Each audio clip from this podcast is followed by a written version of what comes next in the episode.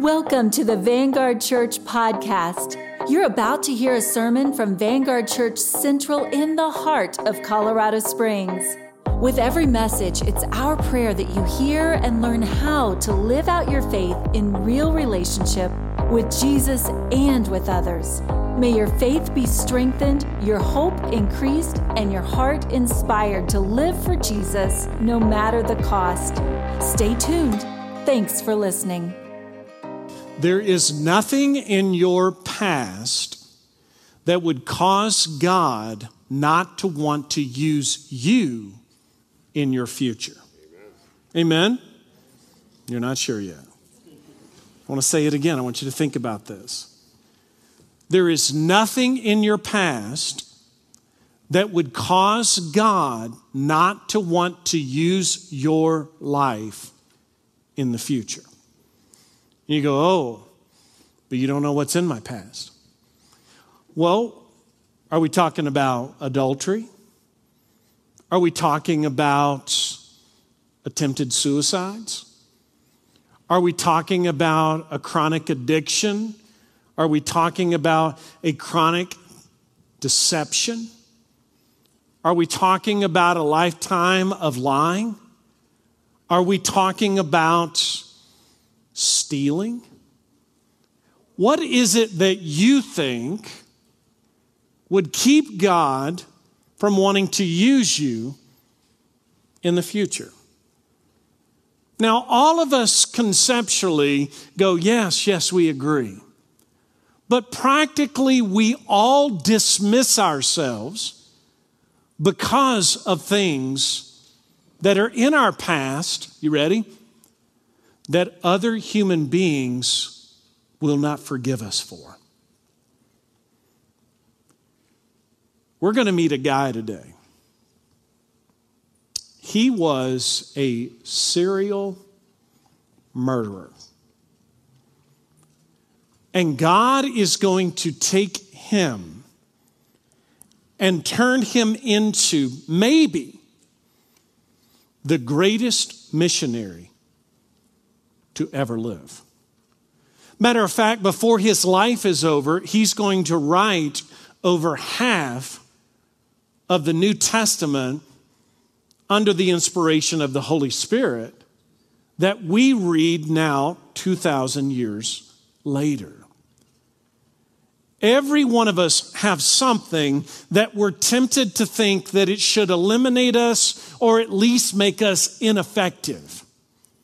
And I want to encourage you today that before this time is over, I want you to be confident that God wants to forgive you of your past and He wants to propel you into the effective future calling that He has on your life. And He wants to do that. Does anybody know? Today. Amen. So I want to invite you today to take your program, your Bible, or your internet device.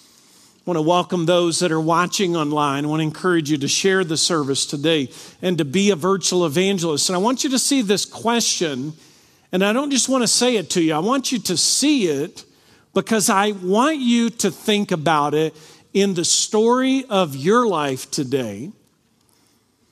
What can we learn about our own sin?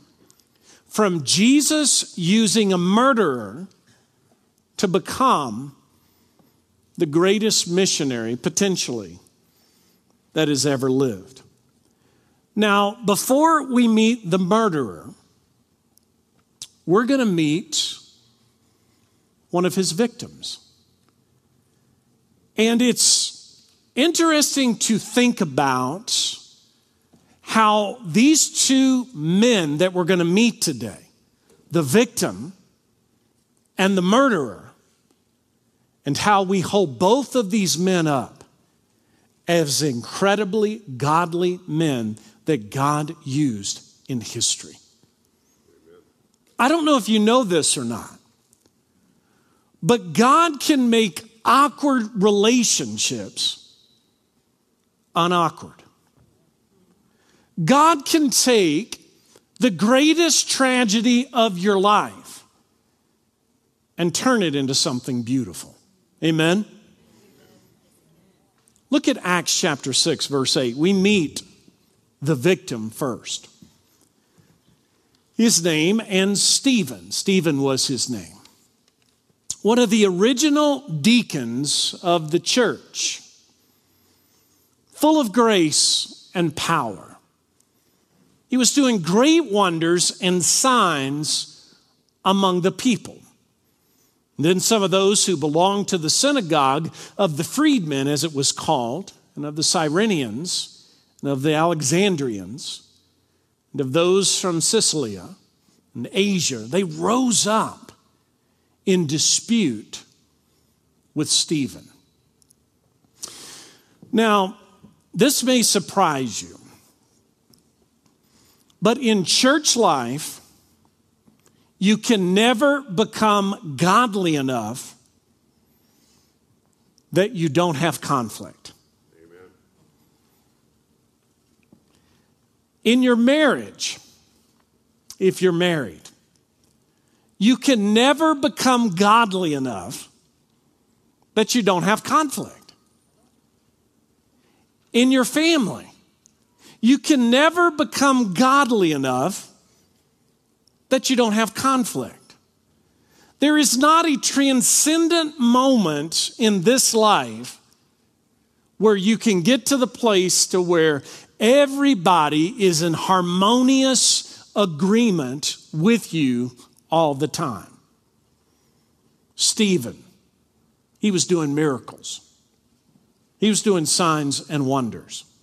He was a deacon, so he was serving tables. So he was doing it all. I mean, he was doing the spectacular gifts and the servant gifts. I mean, he had it all. And these people rose up against him in disagreement, in conflict, and as the Bible says, in dispute. Now look at Acts chapter 7, verse 59. Now, as they were stoning Stephen. Now, hopefully, your conflict will not rise to this level this afternoon in your marriage, in your home, or at the church, right? But it did for Stephen. They began to stone him. They didn't just want Stephen to be quiet, they wanted Stephen to die and they were tired of hearing what he had to say. They were threatened by what he had to say, and so they began the process of getting rid of him. The Bible says that he called out, Lord Jesus, receive my spirit. Now, I don't know about you, but I'd probably pray, Lord, have him stop this. Hey, why am I going through this? I mean, if I live godly, why should I have to go through this? But instead, Stephen was like, hey, this is my chance to go home.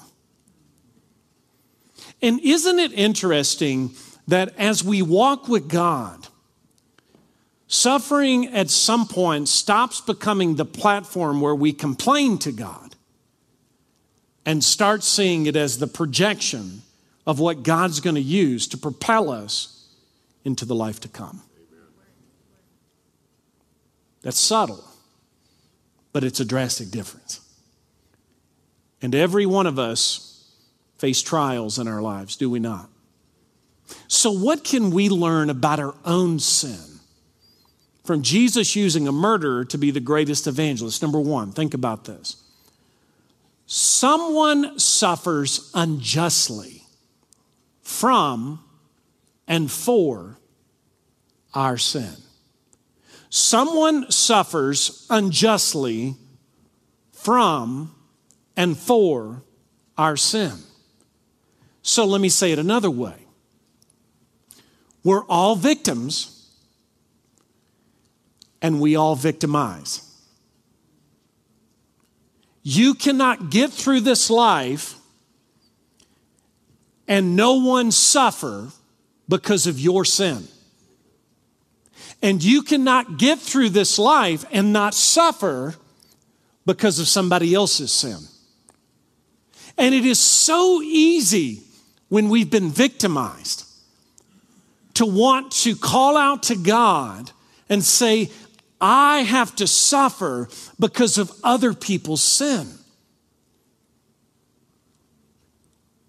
And we stop short of recognizing that someone has had to suffer because of our sin. And first of all, universally, who is that? Jesus. Jesus has suffered for the sin of all of humanity. I've been reading a book by a Jewish rabbi called Why Does Bad Things Happen to Good People? You say, Do you recommend it? Not at all. Like, I highly encourage you not to read the book unless you are very grounded in what God's Word has to say. Because it is remarkable to me how He takes the Scriptures and twists them, and how He limits the God of the universe as to who He actually is, and how He ignores the incredible sacrifice that Jesus made personally for him. And here is a Jewish rabbi who lost a son uh, at the son was 14 years of age. And if there is anybody who can understand what it's like for a father to lose a son, it's God the Father. And see, God wants to join us in our suffering. And that's why Jesus came to this earth. And the verse that confounds me and befuddles me and dumbfounds me more than any verse in the entire Bible is this verse in Hebrews. Jesus learned obedience through suffering. And my response is, why? How? I mean, that's, that is a remarkable thought. And I want you to understand that the story that we're going on today, whether you're the victim or you victimized, and by the way, both of us, all of us have been both, Jesus understands what it feels like to be victimized. We're going to see that. And I want to encourage you today that as we walk through this, I want you to think about how your sin victimized Jesus. And then I want you to think about his response. We're going to see it. And I want you to think about how other people's sin has victimized you and how you've responded thus far. Look at Isaiah chapter 53, verse 5. But he, and by the way, in many of the Jewish synagogues across the United States, they do not read Isaiah 53 anymore because it is very difficult to read and not see Jesus in it. He was pierced for our transgressions, he was crushed for our iniquities. Upon him was the chastisement that brought us, somebody say it, peace. And with his wounds, we are, somebody say it, we're healed. Now, down on the farm, we'd say it like this We deserve the whooping, and Jesus took it for us. We deserve the whooping, and Jesus took it for us. He has said, Let me step in front of the bus for you. And he pushes us out of the way and he receives the suffering for our sin. And then these very interesting words with his wounds, we are, somebody say it, healed. Do you want to know if you've been healed of your past sin? Here's how you know it has no effect on the effectiveness of you living out your calling. You have come to terms with the fact that God has not only forgiven you, but He has called you. And His purpose for your future is not limited by the sin of your past. Amen? Amen? But why is it that so many of us feel like it does? Here's why because there are people who will never forgive you. And you are living for their forgiveness instead of God's. Amen? You look into their eyes and you want their approval. You want them to be okay with you. And at some point, and it'd be great if they were okay with you. But at some point, you have to let go of all those idols of human approval and human trying to please. And you have to say, Lord, I ask you to forgive me. I ask them to forgive me. And now, Lord, not only have you forgiven me, but you've healed me. And there's a difference. And some of us today have been forgiven, but we're not healed. We're not healed. We live with a pseudo view of ourselves from our past. And whenever we live with a pseudo view of ourselves from our past, we are living forgiven, but we are not living healed. And I want you to understand that Jesus Christ doesn't want you just to live forgiven, He wants you to live a life of healing. Amen? Now, let me pry here just for a little bit. Some of us in our marriages have forgiven our spouses, but we're not healed in our marriages because we hold the offense against them. In the practical, everyday nature of the relationship, we hold it against them. And we live with this worldly mindset fool me once, shame on you. Fool me twice, shame on me. Now, I understand that the Bible says that God gives the gift, excuse me, the, the certificate of divorce to Moses because the heart grows hard at times in marriage. And I'm not suggesting that sticking it out, regardless of how you feel about each other, is the solution. The solution for a good marriage is real simple it's two people who have chosen to forgive one another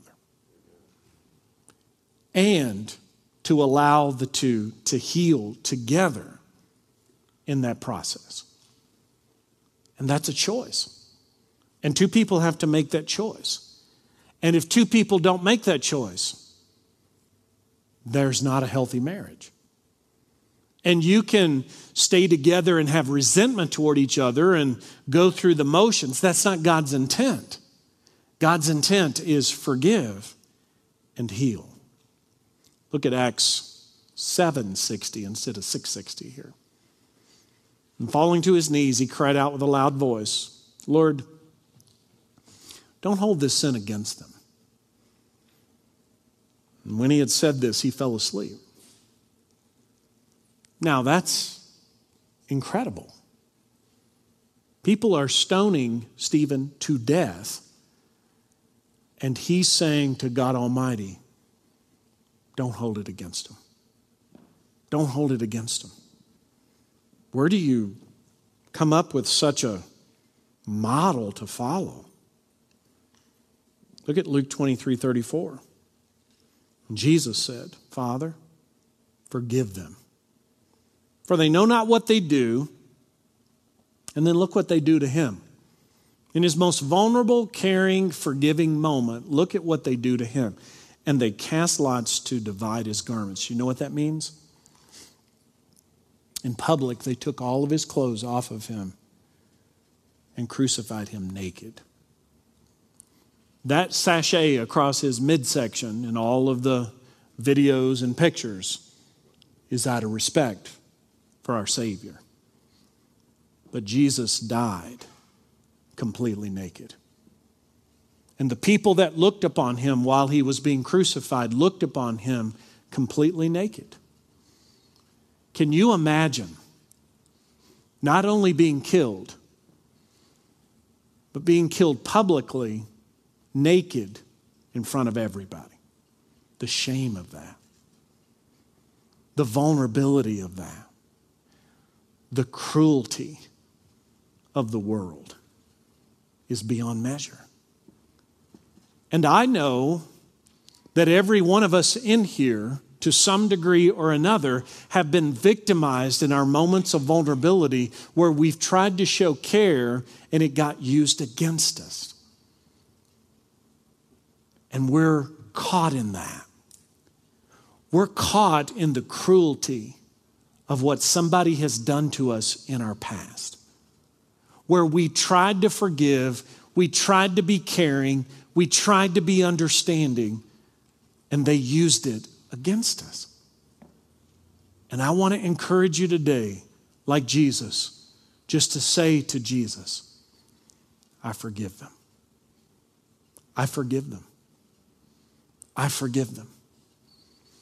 If you have been carrying something, leave today differently. Leave today saying, I will forgive. You fill in the blank. You say, How many times am I going to have to say that? As many times as you want to take the offense back. That's why Jesus told the disciples, How often do you forgive? And here's the answer as often as you need to. That's the point. That was the point. The point wasn't in the passage, uh, let them just abuse you, destroy you, and you just for no, no, that's not the point of that passage. The point of that passage is you have to forgive people for what they've done to you. Otherwise, you will become what you hate. And you will hurt the ones you love. Jesus, in his most vulnerable state, said, I forgive them, Lord. Jesus understands. And so maybe today you're not there where you can forgive, but maybe you can say something like this Jesus, I invite you into the vulnerable areas of my life where I've been hurt by other people. And I'm willing to learn and understand how you did that. And I'm asking you to help me do that. I'm asking you to teach me how to do that as well.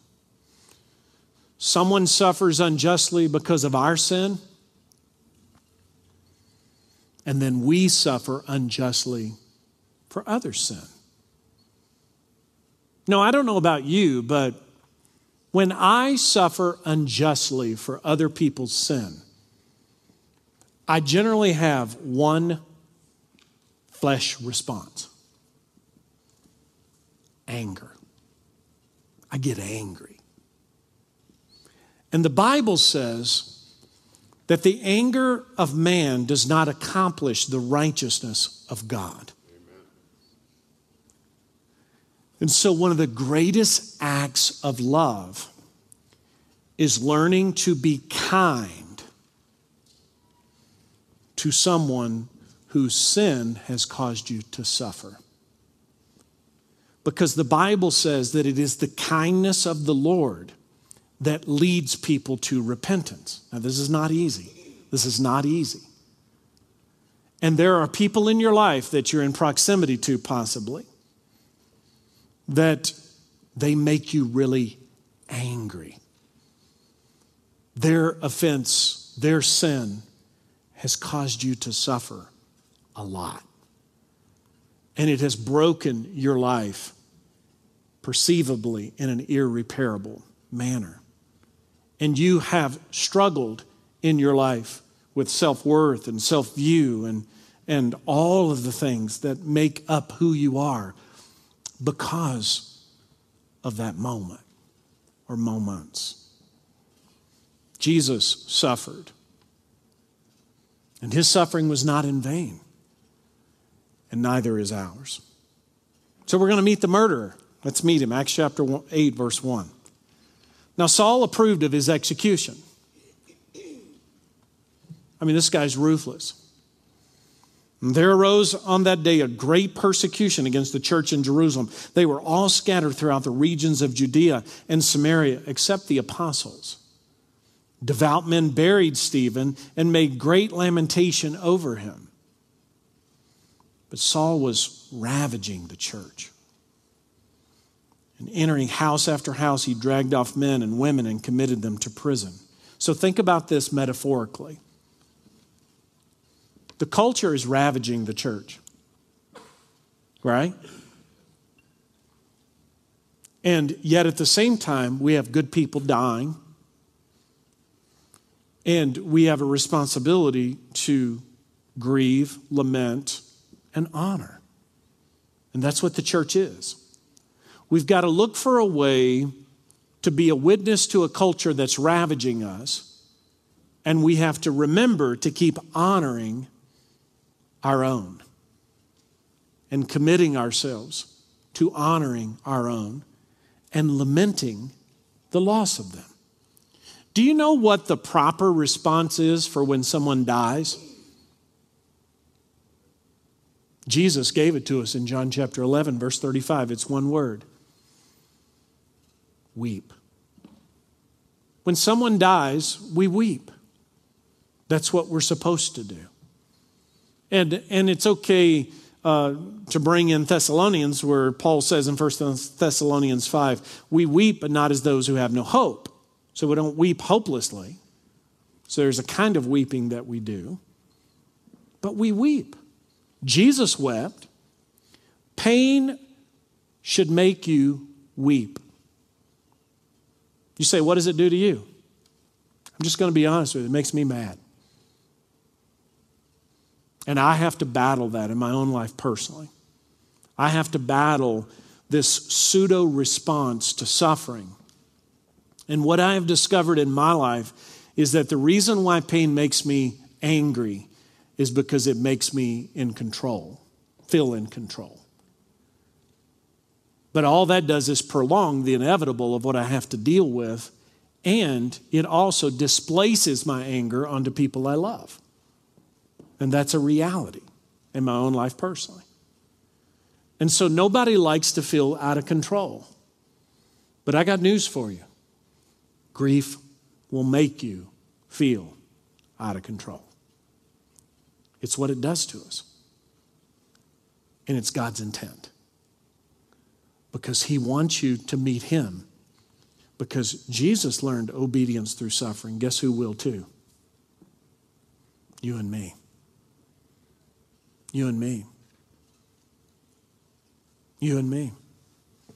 See, it's interesting. The Jewish rabbi, I finished his book yesterday. He said, Don't get angry at God for suffering. He can't do anything about it. Oh, gosh. How hopeless is that? You're on your own. You got to figure it out. Made me really sad for him. Acts 9 1. The murderer meets the Savior. But Paul, excuse me, but Saul, still breathing threats and murder. He's angry, he's wanting to kill people. See, once you've killed one, you want to kill more. He was breathing threats and murder against the disciples of the Lord. He went to the high priest and he asked him for letters to the synagogues at Damascus so that if he found any belonging to the way, men or women, he didn't care he might bring them bound to Jerusalem. Now, as he went on his way, he approached Damascus. Suddenly, a light from heaven shone around him, and falling to the ground, he heard a voice saying to him, Saul, Saul, why are you persecuting me? You know what I love about those words? Jesus takes it personal when people attack us for our faith. Jesus sees our suffering as his suffering. That's why it's so important not to take up a reproach against Jesus in your suffering, but to welcome him into it because he's the only one who understands it. He's the only one that gets it. And he wants to be with you in it, regardless of how dark it gets. And he said, Who are you, Lord? And he said, I'm Jesus. Now, I don't know what that moment was like for Saul when he comes face to face with truth. He says, I'm Jesus whom you're persecuting, but rise, enter the city. You're going to be told what you are to do. I love that. It's a new sheriff in town, Saul. The men who were traveling with him stood speechless, hearing the voice, but seeing no one. Saul arose from the ground. Although his eyes were opened, he saw nothing. So they led him by the hand, brought him into Damascus, and for three days he was without sight, neither ate nor drank. That's a long 72 hours, I bet. Now there was a disciple at Damascus named Ananias, and the Lord said to him in a vision, Ananias, and he said, Here I am, Lord. Send me, right? Send me, spend me. Here we go. And the Lord said to him, Rise, go to the street called Straight. Now at the house of Judas, look at a man uh, of Tarsus named Saul, for behold, he's praying. He's seen in a vision a man named Ananias come in and lay hands on him so that he might regain his sight. But Ananias answered, Lord, Love to be of a help. I'd like to be a team player. But I don't know if you've read the news lately. I don't know if you watch TV. I've heard from many about this man, how much evil he's done to your saints at Jerusalem. No, thank you. Find somebody else. I'm out. And here he has authority from the chief priest to bind all who call on your name. But the Lord said to him, Go, for he's a chosen instrument of mine to carry my name before the Gentiles, kings, and the children of Israel. He's my chosen instrument. You see him as a murderer, Ananias. I've called him to be a missionary. Wow. For I shall show him how much he must suffer for the sake of my name. So Ananias departed. He entered the house and laying his hands on him, he said, Brother Saul. I'm sure Ananias is like, we're going to try this. I don't know how this is going to go. I would have said, Brother Saul, please don't kill me. I've got a word for you. The Lord Jesus, who appeared to you on the road by which you came, has sent me so that you may regain your sight and be filled with the Holy Spirit. Do you understand that Ananias is acting by faith, saying words he's not sure Saul's going to agree with? That's what faith is. And immediately something like scales fell from his eyes. He regained his sight. He rose and was, somebody say it? Baptized. We're going to call for that today. And taking food, he was strengthened. So, what can we learn about our sin from this murderer become missionary? Number two, Jesus' redemption exceeds our sinful past. Jesus' redemption exceeds, that's the key word, our sinful past. Exceeds it. One of my favorite um, movies is Oh Brother, Where Art Thou? It's a good old Kentucky movie. And I believe it's Delmar, if I remember correctly. He gets saved and gets baptized in the river, like I did. He's coming up out of the river, right? And he, they're like, Delmar, what you doing? He's like, I've been baptized. Come on in, brothers. The water's fine, right? And they're like, What? He was like, Yeah, I've been forgiven. All my sins have been washed away, right? And he starts naming his sins. And he's like, You know that Piggly Wiggly that I robbed? God's forgiven me. And his buddies are like, I thought you said you didn't do it. He said, I lied about that, but God's forgiven me of that too. I mean, that's what it looks like when you come up out of the water, so to speak anything that the enemy can remind you of. God has said, You are forgiven. Do you want to receive the healing from it? I mean, think about this. We do not have a record of all the people that Saul murdered. But I have a sneaky suspicion that some of their loved ones came to Christ through his ministry. Yeah. And the confusing thing about the redemption of God is that suffering and salvation seem to rub shoulders with one another Amen. over and over again in our lives. And God has given us a ministry of, you ready? Reconciliation. You are called to be a reconciler. But if you cannot forgive the people who have victimized you, you will move more toward victimizing instead of moving more toward the Savior who will use you. You ready? Not to be a victimizer, but to be a reconciler. And say to the Lord today, because this is the calling that God has on our future. He doesn't want us to be victimizers, He wants us to be reconcilers. That is our calling. That is who He has made the church and God's people to be. This unlikely suspect goes from murderer to missionary. Look at Acts chapter 9, verse 19. For some days he was with the disciples at Damascus. Immediately he proclaimed Jesus in the synagogues. Here's what he said He is the Son of God.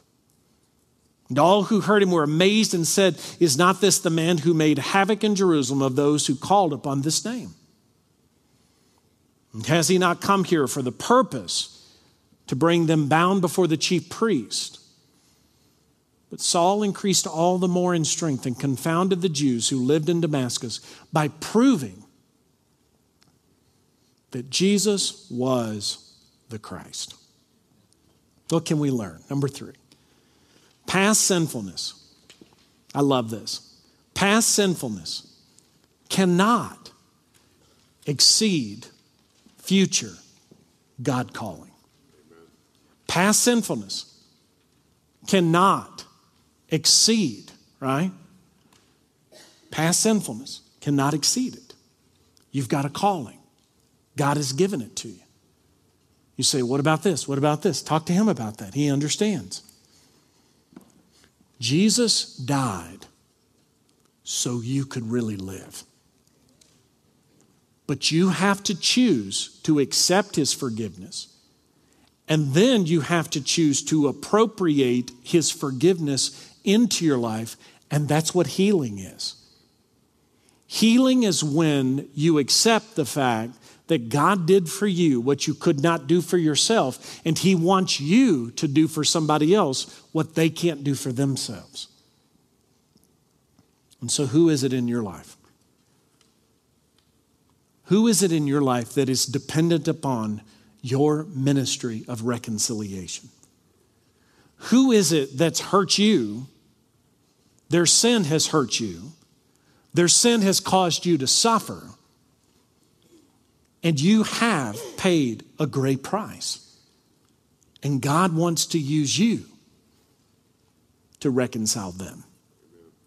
Amen? Come on, amen? amen. This is the ministry of reconciliation. What is in your past that you think exceeds God's ability to advance His gospel through you is not true. And you need to share that with Him today. When we go into a time of communion, whatever it is in your life that you think God can't forgive you for. And do you understand? Do you understand why Judas killed himself? because he would rather kill himself than ask God to forgive him. Does that make sense? He'd rather take his own life than realize he was at the mercy of a God who loved him, even though Judas betrayed him. He couldn't believe it. He couldn't believe he could be loved like that. And see, some of us can't believe that we could be loved like that. And we're missing out. We're missing out. We're missing out on what God has for us. Now, how many people believed, because I did, up until I studied this message, how many of us believed that it was God who changed Saul's name to Paul? Can I see your hands? Be honest. I thought the same thing. It's not true. If you go back and you read the book of Acts, Jesus only calls Saul, Saul. He never changes his name. And I'm thinking to myself, I've believed this all my life. Here's the thing God doesn't need to change your past to use you in your future. He doesn't need to change your physical name. He doesn't need to change your physical story. You say, what does he need to do? He needs to redeem it. And he will if you'll accept his forgiveness and receive his healing and accept the calling of the ministry of reconciliation that God has for your life. God does not want you to spend one more moment hating what you did in your past. It is a waste. God wants you to take what you did in your past and go tell everybody in your future what He's done for you in your present. That's your calling. That's when you will experience. When you go share with others what Christ has done for you, and they say to you, Really? He really loves me that much? Yeah. When you go share how God loves somebody else, you'll experience how much He loves you. And it will begin to sink in, it will begin to become a part of your story. Thanks for listening to the Vanguard Central podcast. We encourage you to go out and live your faith in real relationship with Jesus and with others. God bless you, friend. See you next time.